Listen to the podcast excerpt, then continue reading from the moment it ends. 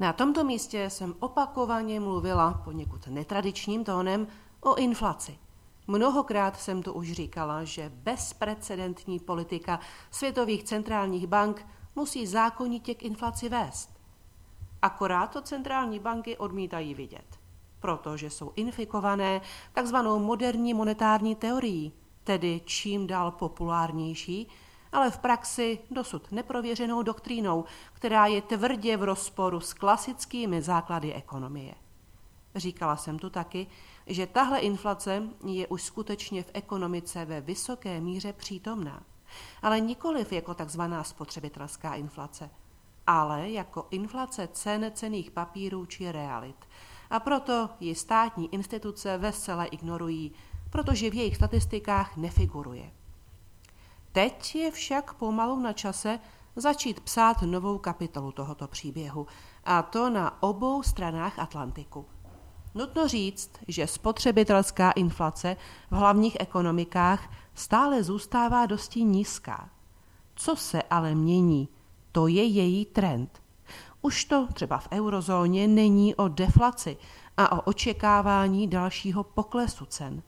Už to je naopak o tom, že samotné firmy a spotřebitelé očekávají naopak růst cen.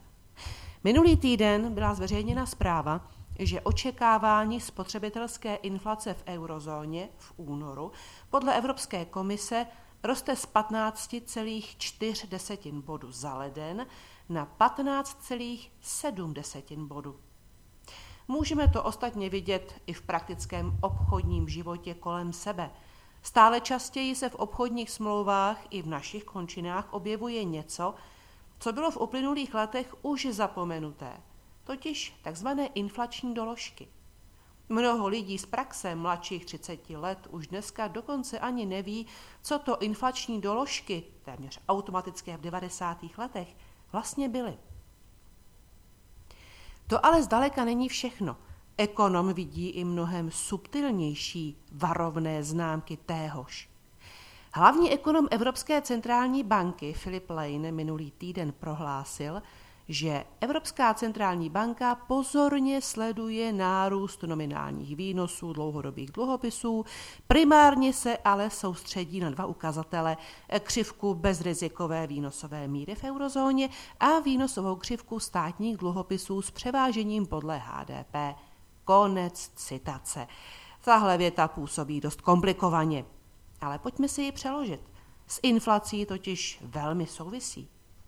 Jde o to, že Evropská centrální banka dosud chrlila a chrlí víceméně nekryté nové peníze do oběhu a dělá to krom jiného tak, že od komerčních bank vykupuje zejména státní dluhopisy evropských zemí. Za ně platí novými eury – která naskakují do bilancí těchto komerčních bank. Dochází tak v podstatě k částečné monetizaci státních evropských dluhů. Co až do začátku milénia bylo naprosté tabu, se dneska děje záměrně, plánovaně a ve velkém. Prostě proto, že se změnila ideologie a eurozóna se začala upínat k socialismu. Až dosud se ECB dařil její záměr – totiž udržovat umělou falešnou poptávkou ceny státních dluhopisů předlužených zemí vysoko, neboli jejich výnosy držet nízko, neboli zadlužené státy mohly platit ze svého dluhu jenom nízké úroky. Teď se ale ECB její záměr už dařit přestává, protože ačkoliv dluhopisy dál vykupuje, jejich cena přesto začíná klesat – a výnosy neboli úroky ze státního dluhu začínají růst. Předlužené země tak najednou mají, dosud zatím jen mírný, problém s financováním svých gigantických dluhů. ECB se to snaží prostřednictvím výroků svého hlavního ekonoma bagatelizovat tvrzením, že to jí může být jedno, protože na skutečných úrocích vlastně vůbec nezáleží, záleží na fiktivních bezrizikových úrocích anebo na takových a makových úrocích.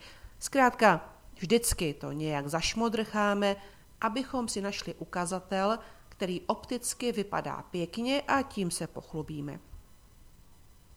Jenomže pokud ECB chrlí do oběhu další a další peníze a ono to sice pomalu, ale jistě přestává fungovat, kde asi tyhle peníze zůstávají? Co se v ekonomice změnilo? To je ta otázka.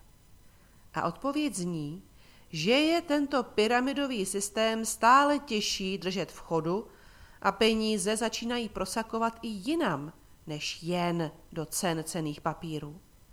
Jak už jsem řekla, jedná se přitom o globálnější jev. Totéž, totiž nárůst výnosů neboli úročení, se začíná objevovat i u delších splatností u amerických vládních dluhopisů. Abychom ale zůstali ve správném měřítku, opět musím zdůraznit, že zatím nejde o žádné okamžité nebezpečí, spíš jde o obrat trendu, který může nabíhat i pár let. I to je ale důležité mít na paměti pro další roky. Inflace poroste. Bydlení tedy bude stále nedostupnější. Cené papíry stále přehřátější a pomalinku se to časem začne projevovat i ve zboží a službách. A problém to bude zejména u zemí, kde vyšší inflace bude doprovázena hospodářským útlumem. Ekonomie totiž, a to dokonce ani ta klasická, tedy ta prověřená a funkční, nezná snadné a bezbolestné řešení na souběh mizerného růstu a vysoké inflace. Ku podivu necítím vůbec žádné potěšení z věty. Já to říkala, že tisk peněz je zatraceně špatně.